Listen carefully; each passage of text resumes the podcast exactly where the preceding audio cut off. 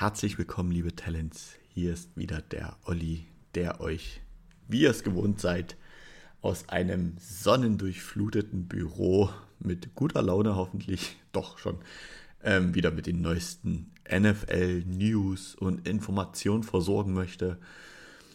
Es ist die nächste Woche geschafft. Wir gehen fleißig auf die nächste NFL-Saison zu. Es wird, werden schon viele Schatten vorausgeworfen. Und ich bin jetzt gerade auch nach dem Draft sehr positiv gestimmt und freue mich eigentlich Woche für Woche mehr darauf, wieder Football schauen zu können.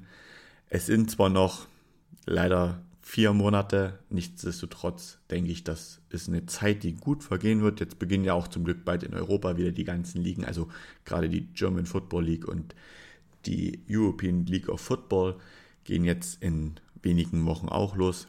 Ist jetzt nicht so, dass ich da auch jedes Mal vom Fernseher gucken werde und mir das anschauen werde, aber zum Glück zu Ostern habe ich äh, für die Dresden Monarchs Karten bekommen. Darauf freue ich mich schon sehr, dahin zu gehen. Und vielleicht schaffe ich es ja das ein oder andere Mal auch öfter zu dem Spiel der Monarchs zu gehen oder auch in anderen Stadien zu landen. Da freue ich mich auf jeden Fall schon drauf. Mal gucken, wie da so die Zeit läuft. Aber jetzt möchte ich erstmal zurück zur NFL kommen. Wie gesagt, ich sitze hier im puren Sonnenschein ich musste sogar meinen Laptop vor der Sonne schützen, weil er sonst nur in der Sonne gestanden hätte. Ich hoffe, diese positive Energie kann ich euch mitgeben und steigen wir ein mit den News aus der letzten Woche.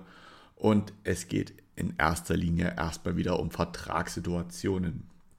Und da gab es eine Vertragsverlängerung von Packers Quarterback Jordan Love, der für ein weiteres Jahr unterschreibt. Und der Vertrag beginnt erst nach der kommenden Saison, also zur Saison 2024.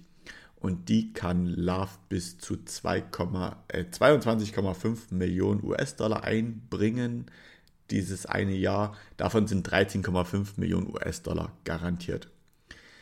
Somit steht er bei den Packers für die nächsten beiden Spielzeiten unter Vertrag. Und es ist an sich ein ganz kluger Schachzug von den Packers, da er ja bis jetzt noch nicht so viele Spiele bestritten hat. Der hat insgesamt nur zehn Stück, davon sogar nur eins als Starter. Aber er ja schon drei Jahre da ist, hat man sich so für diesen Weg entschieden. Er war zwar 2020 ein First-Round-Pick, der, der direkt zu den Packers ging. Und man hatte die Option, ihm die Fifth-Year-Option zu ziehen, also das fünfte Jahr noch dran zu hängen. Die ist letzte Woche Dienstag dann auch ausgelaufen, die Deadline. Da komme ich dann in den nächsten Wochen mal dazu, euch da auf zu erklären, wer da verlängert wurde und wer nicht. Die Packers haben sich allerdings dafür entschieden, sie nicht zu ziehen und ihm, mit ihm einen neuen Vertrag auszuhandeln und fahren dadurch sogar tatsächlich besser, denn hätten sie die Fifth-Year-Option gezogen, hätten sie ihm nämlich 20 Millionen garantiert überweisen müssen. Somit sind es lediglich garantiert 13,5 Millionen. Ja, es kann auf 22,5 Millionen ansteigen, Allerdings sind das mit so teilweise krassen Boni verbunden, dass es meist doch sehr schwierig wird, diese Summe zu erreichen. Somit halten sie sich auf jeden Fall auch die Möglichkeit frei, wenn sie jetzt nicht so zufrieden sind mit Love, dass sie ihn dann auch nach der nächsten Saison entlassen können und nicht ganz so teuer ihn bezahlen müssen. Da wir gerade über den neuen Packers Quarterback reden, äh, geredet haben, komme ich jetzt nochmal kurz zum Alten, denn der hat seinen nächsten Buddy nach New York geholt und zwar Randall Cobb unterschreibt für ein Jahr bei den New York Jets.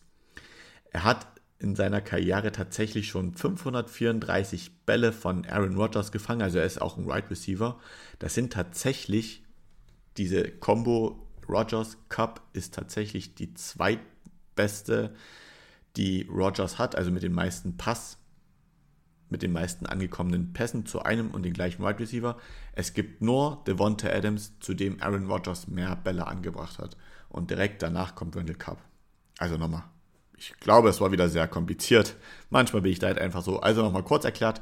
Randall Cup ist der Wide Receiver, zu dem Aaron Rodgers die zweitmeisten angebrachten Bälle geworfen hat. Er hat ihn 2021 schon mal nach Green Bay zurückgeholt, und nun folgt ihm tatsächlich sogar noch nach New York. Die ganze Sache an der, oder die Krux an dieser Sache ist allerdings, er ist halt schon seit 2011 in der NFL, kam damals als Second Round Pick an Stelle 64 und ist deshalb auch halt einfach schon 32 Jahre alt. Nichtsdestotrotz, seine Karrierestatistiken sprechen einfach für ihn. Er hat 625 Bälle gefangen für insgesamt 7585 Yards und 53 Touchdowns. Das zeigt halt einfach, er wird nicht mehr wahrscheinlich jeden Snap auf dem Platz stehen. Er wird auch nicht mehr der schnellste Spieler sein, der allen ähm, Cornerbacks davonläuft. Dafür sind die Cornerbacks mittlerweile auch einfach viel zu athletisch geworden. Nichtsdestotrotz, ich kann mir vorstellen, aufgrund seiner Erfahrung und mit seinem guten Verständnis, dass er da einfach gut ist, so für wichtige Snaps oder auch um einfach der Defense, der gegnerischen Defense wirklich ein bisschen Kopfschmerzen zu, zu bereiten, wenn er auf dem Spielfeld steht. Das Receiving Core in New York ist jetzt echt gut aufgebläht. Da steht ja unter anderem Garrett Wilson, der letztjährige First-Round-Pick. Alan Lazard, den ähm, Aaron Rodgers ja auch mitgebracht hat, beziehungsweise haben wollte. McCall Hartman, letztjähriger Super Bowl-Sieger. Und nun auch Wendell Cup. Plus, ich habe echt nochmal geschaut, acht weitere Wide Receiver. Sind sehr viel aktuell tatsächlich in diesem Kader. Ich denke, da werden wir zum Start der Saison noch einige wieder ähm, nicht mehr sehen oder von denen wir uns verabschieden müssen. Trotzdem ist das gut aufgefüllt und jetzt wird sich zeigen, wer wird die beste Verbindung mit Aaron Rodgers da aufbauen können. Da werden die Trainer gute Arbeit leisten müssen. Kommen wir von der Offense zu einem Defense-Spieler. Der ehemalige Raiders Top-Cornerback Rock Yassin findet ein neues Team. Er geht nämlich zu den Baltimore Ravens und zwar für ein Jahr. Kann da bis zu 6 Millionen US-Dollar verdienen. Ähm, haben jetzt wahrscheinlich ihren zweiten Starting-Cornerback gefunden, neben McCall äh, neben Marlon Humphrey, nicht McCall Hartman, den hatte ich gerade, neben Marlon Humphrey, der ja das ähm, Cube ähm, CB1 ist, also Cornerback 1. Zur ganzen Wahrheit gehört allerdings auch, auch wenn er ein guter Passverteidiger ist, dass er oft, sehr oft verletzt war und in seinen drei Saisons, die er tatsächlich, ähm, nee, es stimmt gar nicht sogar in seinen vier Saisons, die er jetzt schon in der NFL ist, nicht eine Saison durchspielen konnte. Letztes Jahr hat er zum Beispiel nur elf Spiele ge gehabt. Davon wurden seine Receiver 53 Mal angeworfen und er hat 31 Receptions erlaubt. Er konnte auch sieben Pässe defenden. Die, das gehört dazu, also um das nochmal zu erklären, sieben Pässe defenden und 31 zu 53, da ist ja eine, das ist ja ungleich. Deswegen Pässe defenden bedeutet wirklich, wenn der Ball aus der Hand geschlagen worden ist, noch bevor es als Complete Pass zählt, wenn der Ball aus der Luft runtergeschlagen worden ist. Und der Rest bedeutet halt auch einfach, dass Bälle über ihn drüber gingen, an den Spielern vorbei oder nicht angeworfen worden sind. Das zählt dann halt einfach zu dieser anderen Statistik mit dazu. Das nur mal so erklärt, warum da immer diese, diese Unterschiede zu finden ist, wenn ich sage, angeworfen, gefangen und dann nur Pässe defended, nur um das mal zu erklären. Und wie gesagt, er ist seit 2019 in der NFL, kam als Second-Round-Pick an 34. Stelle zu den Indianapolis Colts und hat jetzt allerdings auch schon sein drittes Team, weil er einfach so verletzungsanfällig ist. Also sind wir mal gespannt, ob er sich wirklich zum zweiten Cornerback hinter Marlon Humphrey entwickeln kann oder ob er da auch verletzungsbedingt ausfallen wird. Ein Spieler, der sich die nächsten vier Jahre, vier Jahre keine Sorge machen muss, wo er spielen wird, ist Defensive Tackle Dexter Lawrence, der bei den New York Giants für vier weitere Jahre unterschreibt. Er kann in dieser Zeit bis zu 90 Millionen US-Dollar verdienen, wobei 60 Millionen garantiert sind. Also auch er hat einen absoluten Zahltag gehabt. Dieser Vertrag macht ihn tatsächlich zum drittbesten bezahlten Interior Defensive Lineman, also sprich als Defensive Tackle, als Nose Tackle. Vor ihm sind nur Aaron Donald von den Las, äh, Los Angeles Rams, nicht Las Vegas Rams, sondern Los Angeles Rams und Jeffrey Simmons von den Tennessee Titans. Er teilt sich allerdings auch den dritten Platz mit Darren Payne von den Washington Commanders. Das gehört zur Wahrheit dazu. Nichtsdestotrotz drittbestbezahlte Interior Defensive Lineman in der NFL. Hat sich das auch vollkommen zurecht verdient, denn er hatte letzte Saison wirklich so eine absolute Breakout-Season mit 7,5 6, 68 Tackles, davon 7 for Loss und ist tatsächlich laut PFF der beste Spieler gegen den Lauf gewesen aller Defense Linemen, die auf Defensive Tackle oder Nose Tackle Position spielen. Er kam 2017 als First Round Pick an Stelle 17 in die NFL und kann tatsächlich die nächsten Jahre gemeinsam mit Kayvon Thibodeau, der ja letztes Jahr als First Round Pick als Edge Rusher zwar zu den Giants kam, nun die Defense of Line bestimmen und auf Quarterback-Jagd gehen. Ein Quarterback, der nicht mehr einem Team angehört, ist Nick Foles, der jetzt nach dem Draft von den Indianapolis Colts entlassen wurde. Da komme ich dann gleich noch dazu, wenn ich nochmal so ein bisschen auf die nächste ähm, Division, auf die nächsten beiden Divisions gehe, weil die Colts sind, werden heute mit dabei sein. Er hat ja bei den Indianapolis Colts unterschrieben gehabt, doch die haben sich ja im Draft für Quarterback Anthony Richardson entschieden und sind deswegen sehr gut besetzt auf dieser Position. Ich denke, da geht es auch so ein bisschen um ähm, den Salary Cap, denn sie haben ja Minshew, Foss und Ehlinger am Team gehabt und haben sich nun für Foss, äh, von Foss getrennt, um Platz für Richardson zu machen. Es ist krass, weil ich hätte es ehrlich gesagt nicht gedacht, aber man kann sich halt auch nicht drei so eine so guten Quarterbacks lassen, weil Minshew und Foles sind eigentlich zwei sehr gute Backup-Quarterbacks. Ich würde jetzt nicht sagen, die sind absolute Top-Starter, aber als Backup-Quarterbacks sehr gut zu haben.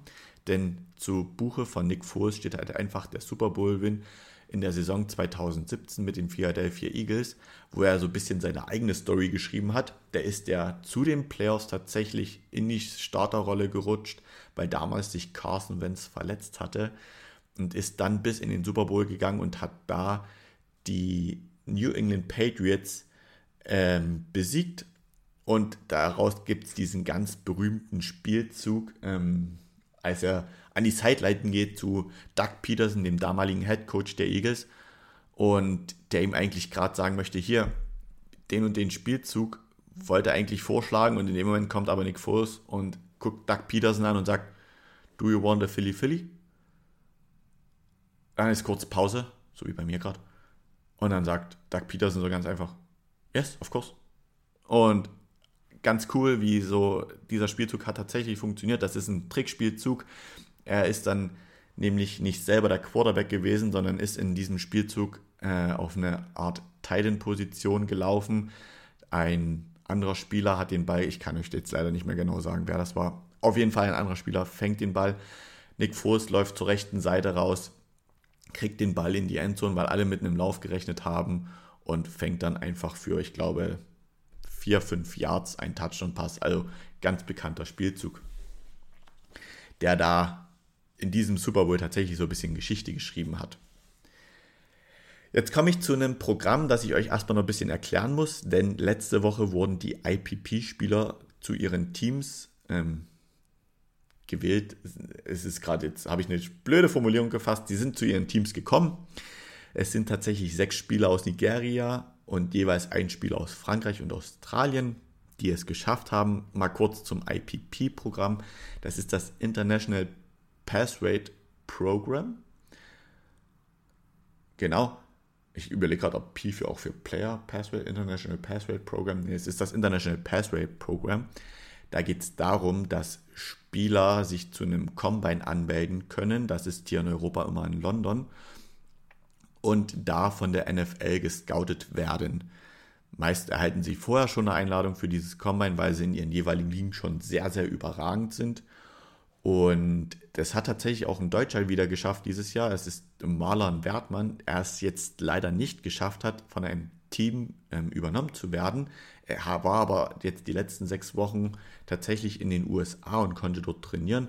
Hat vorher für die Schwäbisch Hall Unicorns in der, e, äh, in der GFL gespielt, also in der GFL. Leider, wie gesagt, hat er es nicht geschafft. Es sind acht andere Spieler gewählt wurden, die äh, als besser eingestuft werden. Und herausragend muss man hier ehrlich sagen, Nigeria sind halt wirklich sehr, sehr viele, sehr gute Athleten, die da in diesem Land leben, die es wieder darüber geschafft haben.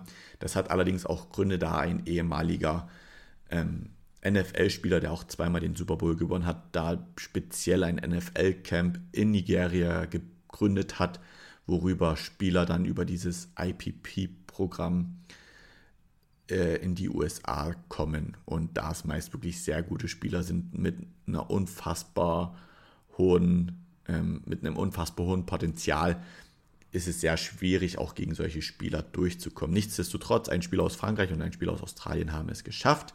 Und die werden dann, um jetzt mal wieder zurückzukommen, zu jeweils zu einer Division, zu einem Team dazugegeben. Dieses Jahr war es tatsächlich das erste Mal, dass sogar acht Spieler gewählt worden sind aus zu zwei Divisions. Und die erste Division ist die NFC North, die die Bears, die Lions, die Packers und die Vikings beinhalten. Die haben jeweils einen Spieler bekommen und dazu die AFC West mit den Broncos, Chiefs, Raiders und Chargers, die ebenso jeweils einen Spieler bekommen haben. Die, äh, die acht genannten Teams haben im Practice Squad, das ist wie so eine, eine Trainingseinheit bei jedem NFL-Team, statt den regulären 16 Plätzen noch zusätzlich Platz für einen Spieler aus diesem IPP-Programm für zwei Jahre. Also haben sie für zwei Jahre 17 Practice Squad Plätze. Nach den zwei Jahren hat sich der Spieler entweder dafür empfohlen, einen, Vertrags, einen Vertrag zu bekommen oder er wird dann halt gecuttet und hat die Chance, bei jedem anderen NFL-Team zu unterschreiben. Ganz bekannte Beispiele, die das schon geschafft haben, sind zum Beispiel unser deutscher Jakob Johnson, der das über das IPP-Programm geschafft, oder der nach dem IPP-Programm, er war beim IPP-Programm, hat es leider nicht zum Team geschafft, wurde danach aber von den New England Patriots angerufen, wo er dann im Practice Squad war und dann es geschafft hat, ins Team zu kommen.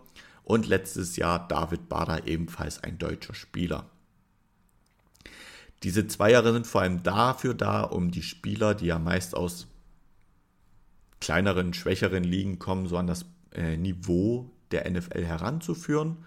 Und ich habe jetzt vor kurzem tatsächlich von Marlon Wertmann mal ein kleines Interview gehört.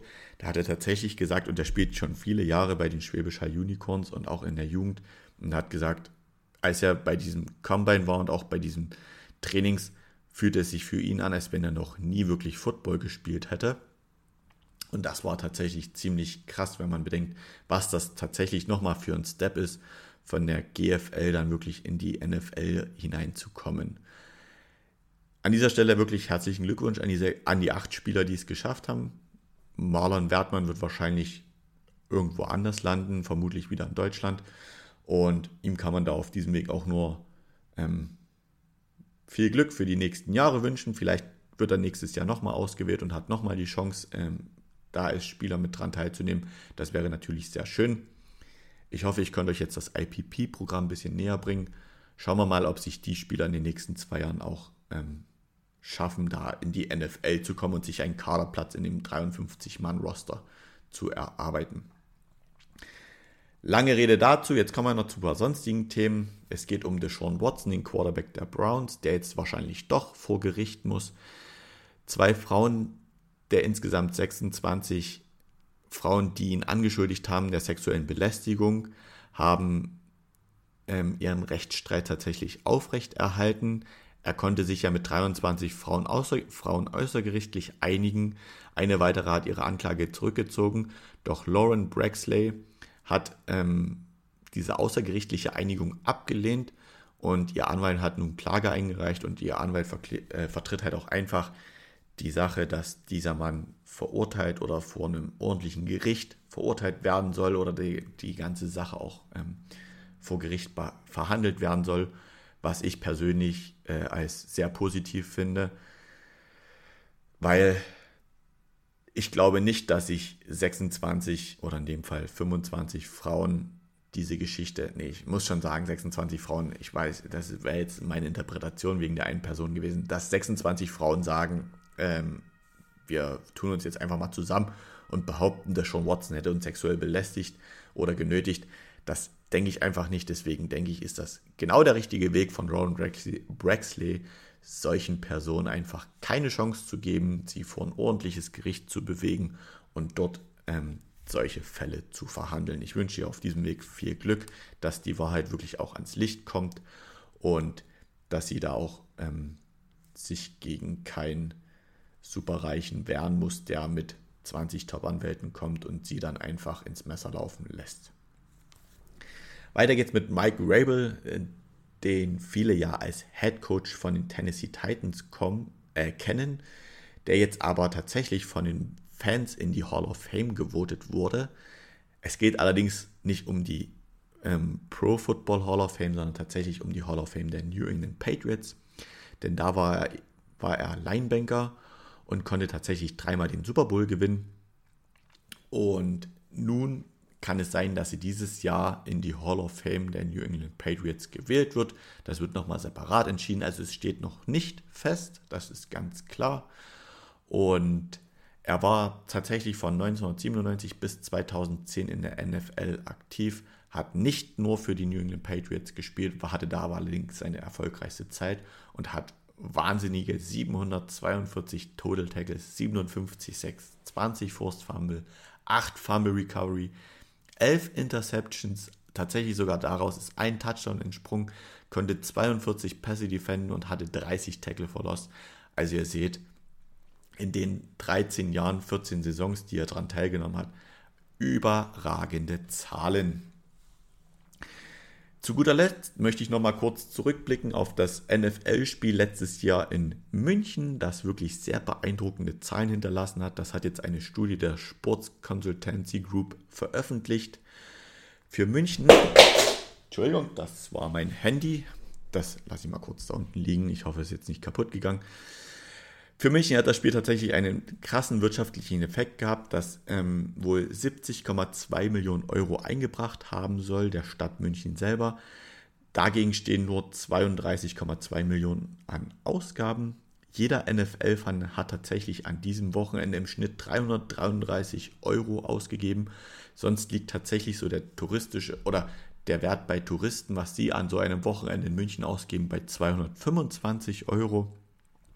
Weltweit haben dieses Spiel 8,2 Millionen Zuschauer live im Fernsehen verfolgt und mit 5,8 Millionen Zuschauer war es tatsächlich das meistgesehenste internationale Spiel in den USA beim NFL Network.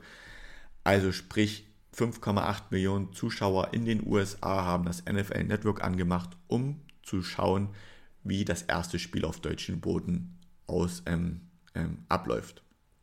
Wie ihr wisst, haben wir die Tampa Bay Buccaneers gegen die Seattle Seahawks gespielt, also Tom Brady gegen Geno Smith. Es hat auch einen großen sozialen Aspekt gehabt. Es wurden nämlich ein, äh, ein bundesweites Flag-Football-Programm ähm, initiiert und an den Schulen entwickelt, welches 2022 tatsächlich begonnen hat und jetzt darüber hinaus in 2023 sogar fortgesetzt wird und die erfolgreichste Klasse ist sogar in die USA zum Pro Bowl geflogen und hat dort das internationale, äh, internationale Finale gespielt. Das ist auch eine krasse Wort hintereinanderreihung, internationale Finale. Und konnte sich tatsächlich sehr gut durchsetzen, ist dann, jetzt nagelt mich nicht fest, ich glaube im Viertelfinale gescheitert, darf sich aber oder ist wohl inoffiziell tatsächlich die beste europäische Mannschaft, denn das Team aus Großbritannien, was damit am Start war, ist hinter den Deutschen gelandet und darf sich jetzt dieses Jahr oder darf sich so inoffizieller Europameister nennen, was ich tatsächlich ganz, ganz spannend finde. Und das zeugt natürlich, wie nachhaltig auch die Arbeit hier in Deutschland ist, was das für einen großen Stellenwert hat. Und deswegen dürfen wir uns ja auch dieses Jahr auf zwei Spiele hier in Deutschland freuen wie ihr vielleicht noch gar nicht wisst, denn das Spiel in Mexiko, was ja auch immer noch eins der internationalen Spiele ist, wurde nach Deutschland verlegt, weil dort das Stadion für die 2026er Fußball-Weltmeisterschaft umgebaut wird. Soweit zu den News. Das war der erste Teil der Folge und im zweiten Teil der Folge soll es jetzt wieder um die Talente gehen, wie ihr es gewohnt seid oder wie ich letzte Woche schon damit begonnen habe. Und diese Woche geht es um die, jetzt muss ich nochmal kurz nachschauen, um die NFC South und die AFC South. Und da steht bei der NFC South als erstes oder stehen als erstes die Atlanta Falcons auf meiner Liste, um die ich mich nochmal ein bisschen oder um deren Rookies ich mich nochmal geschaut habe. Nochmal kurzer Reminder. Ich gehe jetzt nochmal die ganzen Rookies durch, die die Atlanta Falcons und alle Teams der AFC und NFC South gepickt haben, durch. Werde euch zu einigen Spielern ein bisschen was erzählen, werde die restlichen Spieler nennen, sodass ihr sie alle mal gehört habt. Und dann können wir uns gemeinsam auf die bald anstehende Saison freuen. Ich würde ja sagen, die Hälfte ist fast geschafft. Und dann schauen, wie die sich auch in der nächsten Saison tatsächlich entwickeln werden. Wie gesagt, los geht's jetzt mit den Atlanta Falcons. Sie hatten vor dem Draft ein Need auf der Edge-Position, auf der Right Receiver-Position, auf der Cornerback- und Linebanker-Position und haben sich in der ersten Runde für BJ Robinson entschieden an Stelle 8. Und er ging für viele Experten tatsächlich sehr zeitig. Für mich auch ein bisschen überraschend zu den, äh, zu den Falcons, denn sie haben eigentlich mit Algier und Patterson ein, zwei sehr gute Running Backs letztes Jahr gehabt haben sich trotzdem für Robinson entschieden. Es ist nachzuvollziehen, ohne Frage, denn man sagt, Robinson ist tatsächlich so der Spieler seit langem, der als Running Back wirklich wieder mal überragend ist, ein richtiger Playmaker und den man schon von seinem Talent her auf eine, äh, auf eine Stufe mit ähm, Shaquem, äh, mit, mit Barkley, oh, mir fehlt jetzt tatsächlich der Name, der Running Back der Giants, Barkley, gestellt wird. Also können wir auch schauen, wie gut er sich entwickeln wird und wie er sich ähm, macht bei den Falcons. Danach in der zweiten Runde haben sich Matthew Bergeron, Bergeron ein Offensive Tackle gesichert. Ich finde, es war jetzt kein so richtiger Team-Need. Ähm, ich denke, trotzdem kann man in der O-Line nie genug Spieler haben. Er ist, wird als Guard gelistet, hat trotzdem so die meisten Snaps als Left Tackle gespielt. Allerdings kann er auch als Right Tackle, also auf den beiden äußeren Positionen in der Offensive Line spielen oder als linker Guard, also zwischen Tackle und Center und hat am College lediglich 10 Sacks in 34 Spielen zugelassen, was ein ordentlicher Wert ist und recht solide. In der dritten Runde an Position 75 haben sie sich dann noch Zach Harrison, den Edge Rusher von der Ohio State, gesichert. Die letzten beiden Jahre zählten tatsächlich die Falcons, was so Team Sacks betrifft, als schlechteste Team. Und Zach Harrison soll das Ganze nun ändern. Er gilt zwar noch wirklich als Rohdiamant, der noch gut geschliffen und gut, mit dem gut gearbeitet werden muss. Trotzdem ist sein Potenzial enorm und er hat auch ein faszinierendes und fantastisches Skillset. Er hat im College 12 Sacks, 5 Force Fumble und eine Interception gefangen.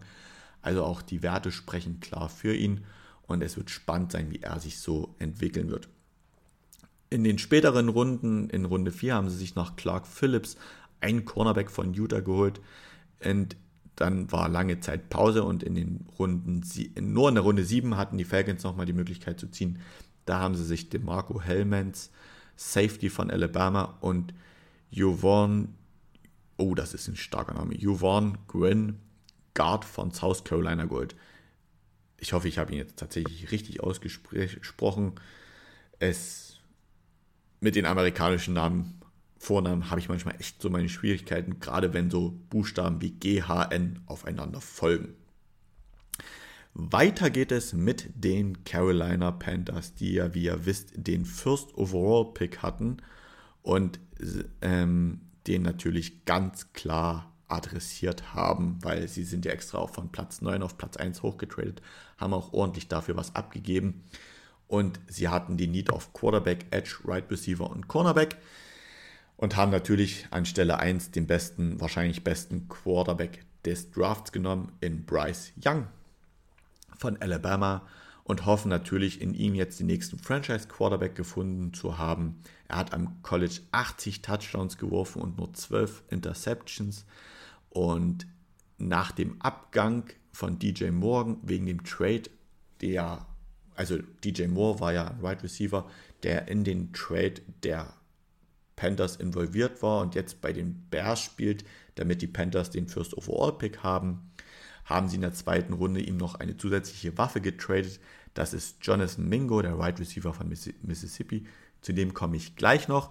Denn was die Woche auch noch rauskam, und das ist, finde ich, etwas überraschend, ist, dass nach aktuellen Informationen und nach Aussage von Panthers General Manager Scott Fitterer Andy Dalton der Starting Quarterback bei den Carolina Panthers sein soll. Und Bryce Young erst dann eingesetzt werden soll, wenn er bereit ist für die NFL, was ich sehr überraschend finde, denn man geht eigentlich davon aus, dass von einem First Overall Quarterback ein Quarterback gepickt wird, der eigentlich NFL-ready sein soll.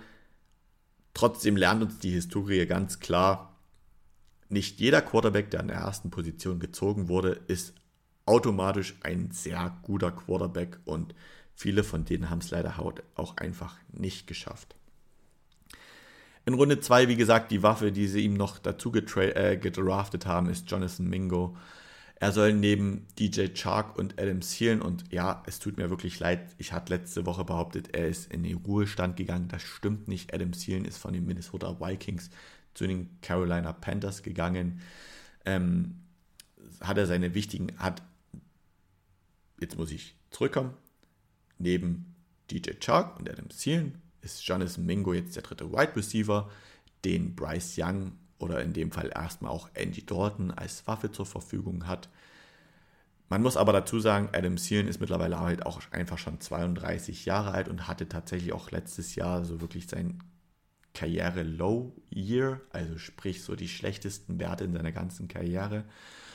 Und Mingo hat tatsächlich am College 12 Touchdowns gefangen und im letzten Jahr 861 Jahre auf sein Statistikboard gezaubert. Also ist da auch eine gute junge Alternative zu den doch schon in die Jahre gekommenen Adam Thielen. In der dritten Runde ging dann DJ Johnson, ein Edge Rusher von den Oregon Ducks. Er war tatsächlich ein ehemaliger Tight und wurde umgeschult zum Edge Rusher und er soll jetzt ähm, die zweite Ecke bei den Panthers besetzen.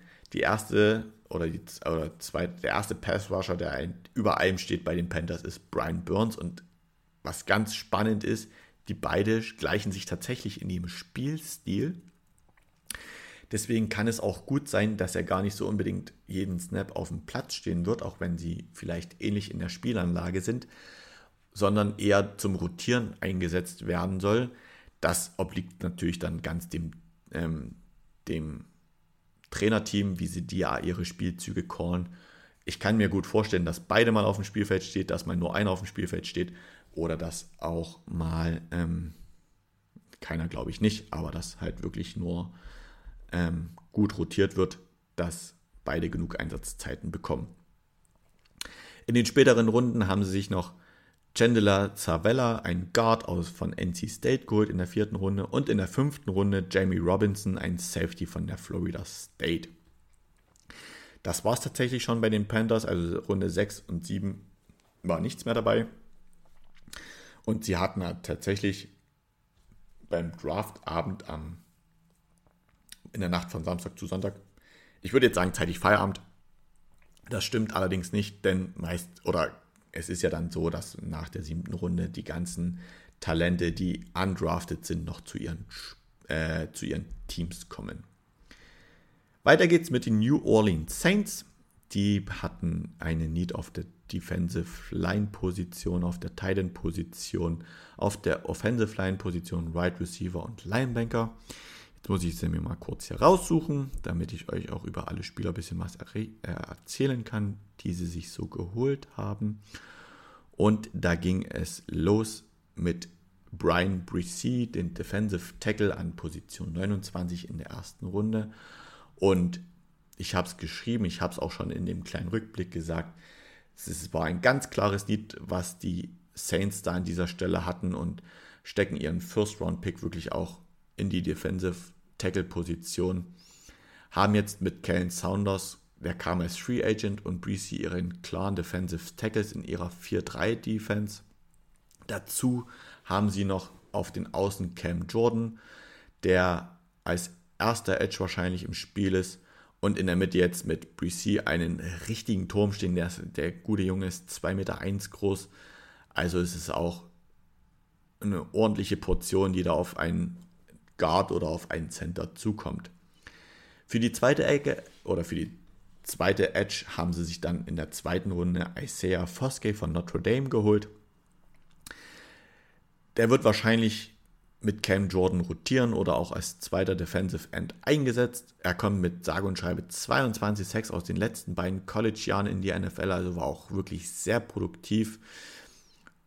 Die Saints haben mit Carl Granderson noch einen dritten Defensive of End, Defensive of End, Defensive End in ihrem Team, der letztes Jahr auch 5,5 Sacks hatte und somit geben sie auf jeden Fall Foskey auch äh, genügend Ruhe, um sich da zu entwickeln, um auf NFL-Niveau anzukommen und ihm dann halt auch einfach die Möglichkeit, dass er irgendwann den Starter-Job übernimmt.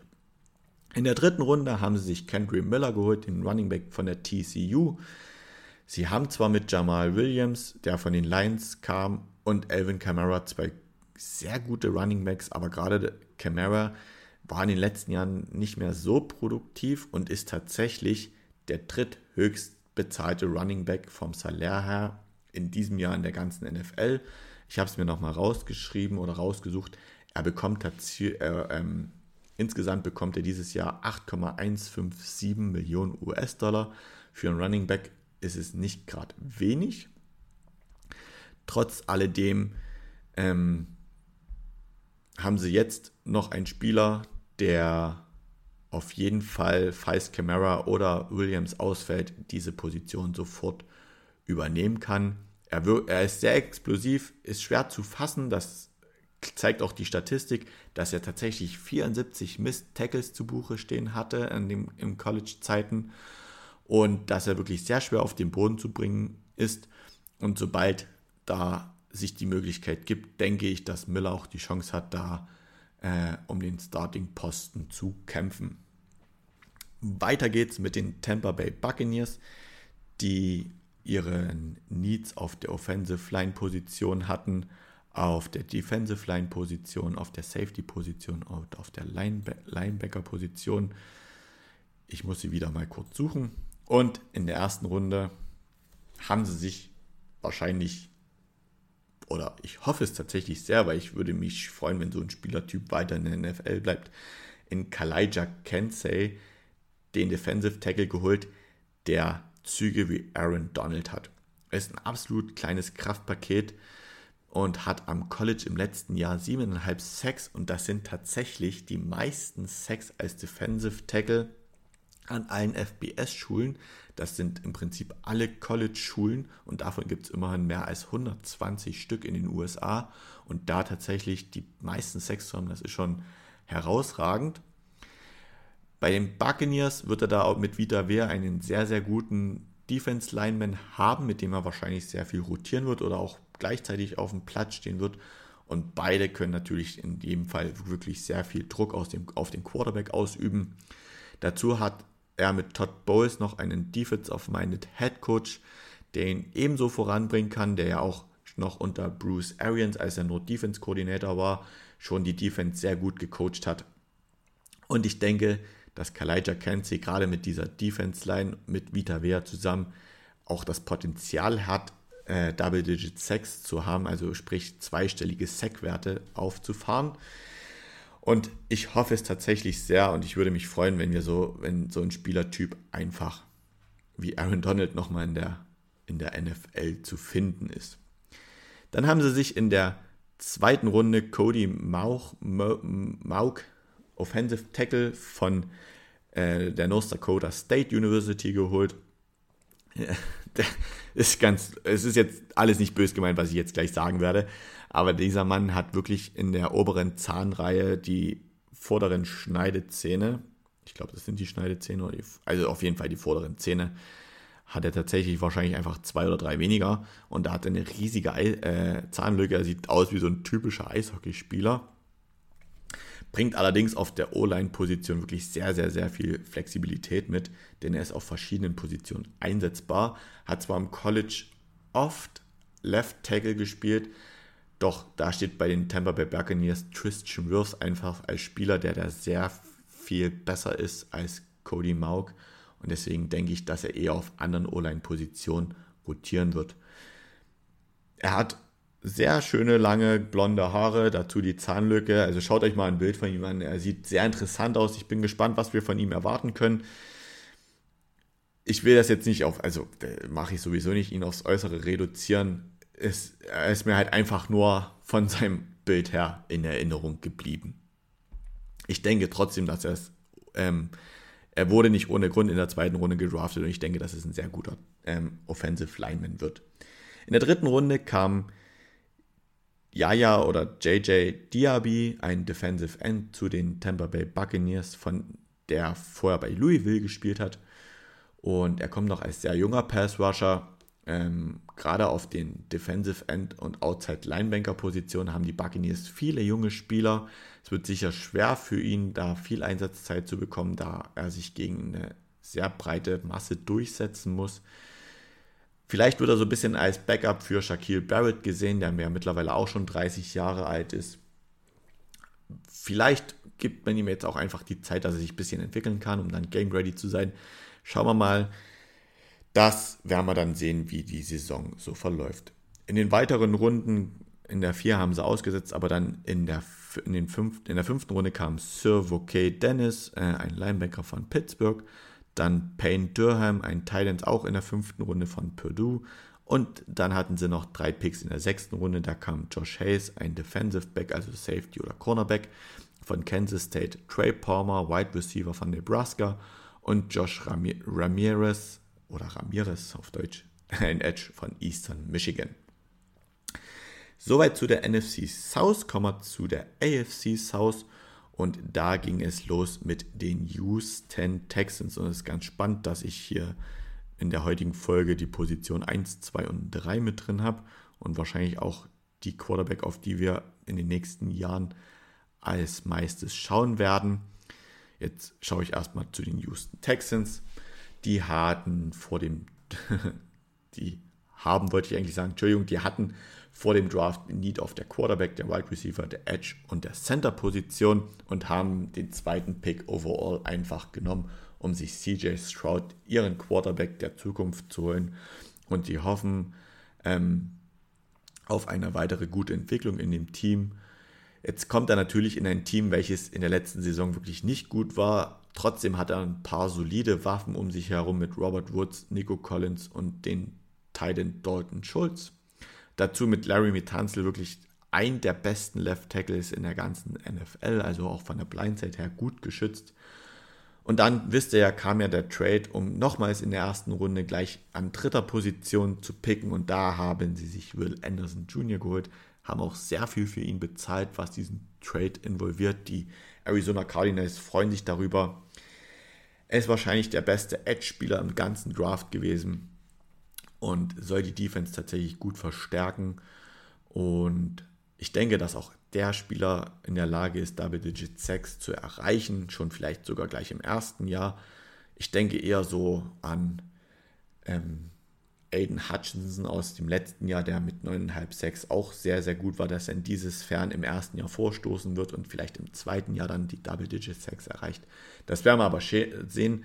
Dazu, was ihm vielleicht auch noch zugute kommt, ist Demico Ryans, der Head Coach der Houston Texans, der auch eher äh, defensive-minded ist als offensive-minded.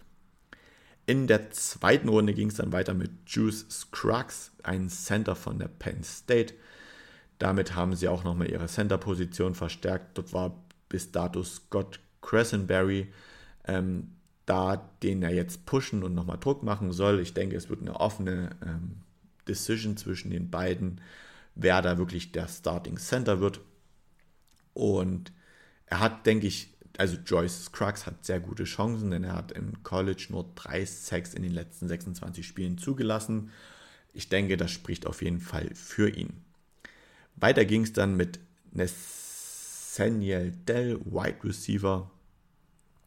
Ähm, jetzt muss ich kurz schauen. Ich habe hier nämlich tatsächlich zwei unterschiedliche Namen geschrieben. Ich gehe jetzt davon aus, es ist Nathaniel Dell, Right Receiver. Sie geben Stroud somit nochmal eine weitere Waffe zu den eben sowieso schon genannten. Und tatsächlich seit 2021 hat kein Right Receiver in College mehr Receiving Yards und mehr Receiving Touchdowns als er gehabt. Er hat insgesamt 2727 Receiving Yards und 29 Touchdowns aufs Scoreboard gezaubert. Zu späteren, in späteren Runden hatten sie noch einen tatsächlichen Stil. Bis dahin haben sie noch in der Runde 4 Dalen Hornton, den Edge von der TCU, geholt. Und in der fünften Runde tatsächlich anstelle 167 kam Henry Toto, ein Linebanker von der Alabama Crimson Tide, noch zu den Texans. Und er war tatsächlich bei ESPN, ESPN gerankt an Position 82 und ging tatsächlich erst an 167 vom Board. Das könnte eventuell später sogar als Stil betrachtet werden. Das wird sich in den nächsten Jahren tatsächlich zeigen. Ich habe ihn jetzt erstmal als Stil betrachtet, weil er auch bei vielen Experten so als Linebanker 3, 4 gewertet worden ist. Mit auch einer guten, manchmal schon in Mockdrafts habe ich ihn auch in der ersten Runde gesehen. Das war aber sehr, sehr optimistisch. Das hätte ich nicht gedacht. So Runde 2, 3 war so mein Empfinden. Nichtsdestotrotz ist er bis in Runde 5 gefallen das wird seine Gründe haben oder man hat ihn einfach vergessen, was ich mir aber nicht vorstellen kann. Er hat in den letzten beiden College-Jahren bei Alabama 6,5 Sex gehabt, ein Forced Fumble und 205 Total Tackles. Also, sobald er auf dem Feld stand, gerade die 205 Total Tackles sagen, zeigen das halt auch, ähm, ist bei jedem Snap halt einfach da, ist am Ort des Geschehens und versucht einfach sein, seine Leistung zu bringen. In Runde 6 haben sich die Texans da noch Jared Patterson, den Center von Notre Dame, geholt. Dann in Runde, später in Runde 6 Xavier Hutchinson, Wide right Receiver von der Iowa State. Und in Runde 7 Brandon Hill, Safety von Pittsburgh. Weiter geht's mit den Indianapolis Colts. Ich muss mal kurz auf die Zeit schauen, nicht, dass ich euch hier wieder zu sehr, zu lange zurede, dass ich vielleicht mal ein bisschen Gas gebe, aber es passt, wie ihr es halt gewohnt seid von mir. Die Colts hatten vor dem Draft Need auf Quarterback, Cornerback, Offensive Line und Defensive Line Positionen. Sie haben sich jetzt mit Anthony Richardson, wie erst schon gesagt, kurz in den News, ihren Quarterback der Zukunft geholt und hoffen es, dass das wirklich der äh, Future Quarterback wird. Ist so ein typischer Dual Threat Quarterback, also von ihm besteht die Gefahr, dass er selber läuft oder einen guten Arm hat und den Pass anbringt. Auch der Head Coach Sean Steichen ist es gewohnt, mit solchen Quarterbacks zu arbeiten, denn er kam ja von den Philadelphia Eagles und hat dort mit Jalen Hurts als Offensive Coordinator gearbeitet. Und jetzt ist nur die spannende Frage, wird er Day One Starter oder wird er sich erstmal hinter Gardner Minshew einordnen müssen, um dann, sobald es vielleicht nicht läuft, Minshew sich verletzt oder die Entwicklung besser ist als gedacht, dann als Starter zu übernehmen. Da müssen wir tatsächlich einfach den ersten Spieltag abwarten. In der zweiten Runde kam Julius Brands, Cornerback von Kansas State. Ähm, sie geben da in der zweiten Runde halt auch einfach nochmal eine Need-Position äh, ab und holen sich einen Passverteidiger. Er hat bei 52 Targets nur 24 Receptions zugelassen. Das finde ich sehr stark. Und konnte tatsächlich noch vier Interceptions fangen. Er wird ganz oft von seiner Physis her beschrieben wie so ein Tyreek Woolen, den Cornerback der Seattle Seahawks, der ja tatsächlich letztes Jahr in Runde 2 von den Seahawks gepickt worden ist und direkt in seinem ersten Jahr sechs Interceptions gefangen hatte und damit, was Interceptions betraf, halt auch der beste Spieler in der NFL letztes Jahr war. Dann haben sie sich in Runde 3 den Right Receiver Josh Downs geholt. Damit geben sie ihren Quarterback, je nachdem wer es wird, nochmal einen neuen Passempfänger und eine neue Waffe an die Hand ist sogar noch aus der zweiten Runde rausgefallen. Das hat mich noch ein bisschen überrascht und erst in der dritten Runde genommen. Deswegen könnte er sich so zu einem Stil entwickeln. Ist beim Combine tatsächlich auch eine 4-4-8 gerannt auf 40 Yards und aus dem Stand einfach mal 97,8 äh, 97 cm hochgesprungen, also auch richtig athletischer Mensch. Und konnte in den letzten beiden Jahren am College 19, äh, 19 es geht wieder los. 19 Touchdowns fangen und ich denke, dass er gut im Slot eingesetzt wird, wobei er halt auch als Outside Receiver eingesetzt werden kann und mit seinem Speed halt einfach die Cornerbacks vor Schwierigkeiten stellt. Dann kam nochmals äh, Anfang der vierten Runde Blake Freeland, ein Offensive Tackle von der BYU.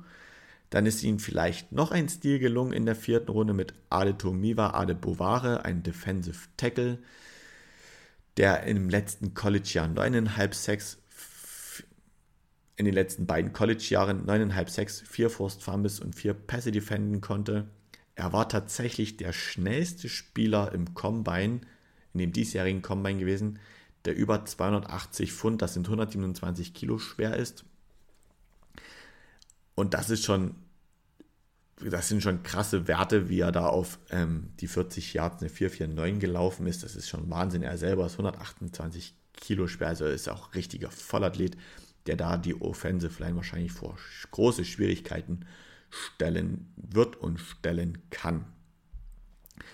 Weiter geht es mit den Jacksonville Jaguars, die ihren Need vor, der, vor dem Draft auf der Cornerback-Position hatten, auf der Offensive Tackle-Position, Defensive End Safety und Tight End-Position. Und ihr erster Pick in der ersten Runde, nachdem sie ihn zweimal getradet haben, ging an Anton Harrison, Offensive Tackle von Oklahoma Sooners. Stopfen damit, wie gesagt, wirklich ein klares Need, was allerdings erst wirklich auch kurz vorm Draft aufkam, denn wie letzte Woche berichtet, Left Tackle Cam Jordan wird ja für mehrere Spiele fehlen und weil er gesperrt worden ist. Diese Position kann nun einfach mal 1 zu 1 Anton Harrison übernehmen, bis dann wahrscheinlich Robinson, Robinson zurück ist. Und sollte das der Fall sein, hat Harrison auch einfach keine Probleme auf den Right Tackle Spot zu starten. Hat in 34 College-Spielen auch nur 4 Sacks zugelassen und das als Left Tackle oder Right Tackle, also er ist auch erfahren auf beiden Positionen. Es sind von den Abläufen her wirklich kleine, feine Unterschiede, aber es gibt Unterschiede, Unterschiede zu beiden Positionen.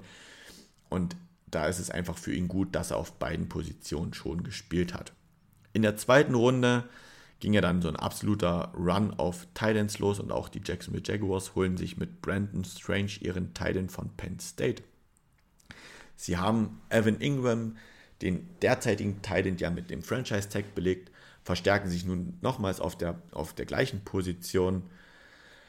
Und er war tatsächlich so von den College-Statistiken her, gerade Brandon, also ich rede jetzt von Brandon Strange, ein sehr wichtiger Spieler, auch im Passspiel, konnte elf Touchdowns in den letzten vier Jahren auf Tableau zaubern. Zusätzlich ist er noch sehr physisch mit 1,95 Meter und 115 Kilo kann er auch sehr gut als Blocker in der Offensive Line eingesetzt werden. Dann in der dritten Runde haben sie sich noch einen Running Back geholt, auch ein bisschen überrasch überraschend, überraschend, mit Tank Bixby. Das ist, ähm, sie, sie erweitern damit ihren Running Back Raum. Sie haben natürlich in Travis Etienne einen sehr, sehr, sehr guten Rusher und holen sich nun trotzdem noch mit Tank Bixby einen, der in den letzten beiden Jahren mehr als 2000 Rushing Yards erlaufen hat und 20 Touchdowns. Also es kann gut sein, dass sie da auch ein bisschen Arbeit von Travis Etienne abnehmen und sie die Laufspielzüge gut verteilen, sodass man ein bisschen unberechenbarer wird. Ich denke, dass aufgrund seiner Erfahrung und von seinen Zahlen her Bixby auch gut mal Snaps übernehmen kann, ohne dass man auf Travis Etienne angewiesen ist und so peu à peu auch einfach an Starting-Position oder an den Starter herangewöhnt wird, falls Etienne wirklich einfach mal ausfallen sollte. Dann haben sie sich noch Ventrell Miller, Linebanker in der vierten Runde, geholt von Florida. Taylor Lacey, Defensive End von Oklahoma State in der vierten Runde. In der fünften Runde kam Jazir Abdullah, Linebanker von Louisville. Und dann, was ich immer noch so ein bisschen als Stil sehe, weil er bis in die fünfte Runde gefallen ist, ist Antonio Johnson Safety von Texas AM, den ich bei einigen Mock Drafts sogar in Jacksonville in der ersten Runde gesehen habe. Dieser Spieler fällt jetzt tatsächlich wirklich in die fünfte Runde runter. Auch dieser Spieler, denke ich, könnte sich zum Stil entwickeln. Er ist nämlich ein sehr guter Tackler, der gerade ähm, die Underneath Coverage gut spielen kann. Das sind die Routen, die wirklich unterhalb von Safety entlang gehen, also so zwischen Linebanker und Safety. Kann weiterhin gut die Spielzüge und Routen antizipieren und ist auch ähm, im Run-Stop gut. Des Weiteren, wo er noch so seine Vorteile hat, ist halt einfach im Blitzen zum Quarterback. Also wahrscheinlich ein richtig guter Stil der Jaguars zumal er auch als Nickel Corner schon oft gespielt hat, also als fünfter Passverteidiger direkt einen Receiver gedeckt hat. Die Jaguars hatten tatsächlich 13 Picks aufgrund der ganzen Trades, die sie hatten, haben sich dann in, den, in, Runde, in der Runde 6 noch Parker Washington, Right Receiver von Penn State, Christian Braswell, Cornerback von Rogers, Eric Hallett, Defensive Back von Pittsburgh geholt und in der siebten Runde nochmal drei Picks gehabt in Cooper Hutchers, Offensive Tackle, Appalachian State, Raymond Vorhasek, Vorhasek, Defensive Tackle von North Carolina und Derek Parrish, Edge von Houston geholt. Wie viele von den Spielern wirklich in dem 53-Mann-Roster fallen, wird sich zeigen. Auch dazu werden wir, wenn, oder das werde ich euch auf jeden Fall sagen, wenn ich mein Spiel von den Jacksonville Jaguars live verfolgen werde. Kommen wir zur letzten Mannschaft für den heutigen Tag. Das sind die Tennessee Titans. Da muss ich hier in meiner Tabelle wieder ein ganzes Stück runter. Sie hatten nicht ganz so viele Picks wie die Jaguars gerade. Sie hatten nämlich gerade mal sechs Stück und hatten vor dem Draft Need auf der Offensive Lineman Position, Right Receiver, Defensive Back und Tight End und haben in der ersten Runde Peter Skoronski Offensive Tackle geholt an Stelle 11. Also auch Peter Skoronski ist doch sehr tief gefallen. Wurde tatsächlich sogar erst als zweiter oder gar dritter Offensive Tackle gepickt. Nee, als, ja doch, klar, als dritter. Die Cardinals haben sich eingeholt, die Bears haben sich eingeholt und dann an Position 11 die Titans als dritten. Ähm, sie waren in der, die Titans waren halt in der letzten Saison wirklich schlecht, was der Pass-Block-Win-Rate angeht. Also sobald ein Laufspielzug angesagt worden ist, hatten die Offensive Tackles gut zu arbeiten, um ihren Running Back da wirklich sehr viel Schutz zu bieten. Ähm, da stehen sie an Position 26 und was die Yards angeht, bevor der Running Back das erste Mal berührt worden ist, sind sie die viertschlechteste Mannschaft. Also der Running Back der Titans hat letztes Jahr tatsächlich die viertwenigsten Yards gemacht, bevor der erste Kontakt da war. Entschuldigt bitte. Und das, obwohl sie Derrick Henry als Running Back haben. Also einen der besten, wenn nicht gar den besten Running Back der NFL. Peter Skronski soll dem Ganzen nun wirklich Abhilfe schaffen. Und gerade auch durch den Abgang von Taylor Levan soll nun Andrew Dillard und Peter Skoronski so ein bisschen um die Left-Tackle-Position fighten. Ich denke, der bessere wird dann halt einfach der Starter. Und da Skoronski ja auch von vielen Experten auch auf eher als Guard eingeschätzt wurde aufgrund seiner Größe und seiner Armlänge, kann ich mir auch gut vorstellen, dass sie ihn dann als Left, äh, als Guard einsetzen werden. In der zweiten Runde haben sie sich dann ihren Quarterback geholt, mit dem viele auch in der ersten Runde gerechnet haben, für den selten vielleicht sogar in der ersten Runde bei manchen Mocks getradet. Nichtsdestotrotz Will Levitt, äh, ihr merkt, es ist zum Ende der Folge, meine Zunge wird müde. Will Levis, Quarterback von Kentucky, hat es doch noch geschafft, zu den Titans zu gehen. Er ist zwar aus der ersten Runde rausgefallen, doch in der zweiten Runde haben die Titans extra nochmal hochgetradet an Stelle 33, um sich dann seine Dienste zu sichern.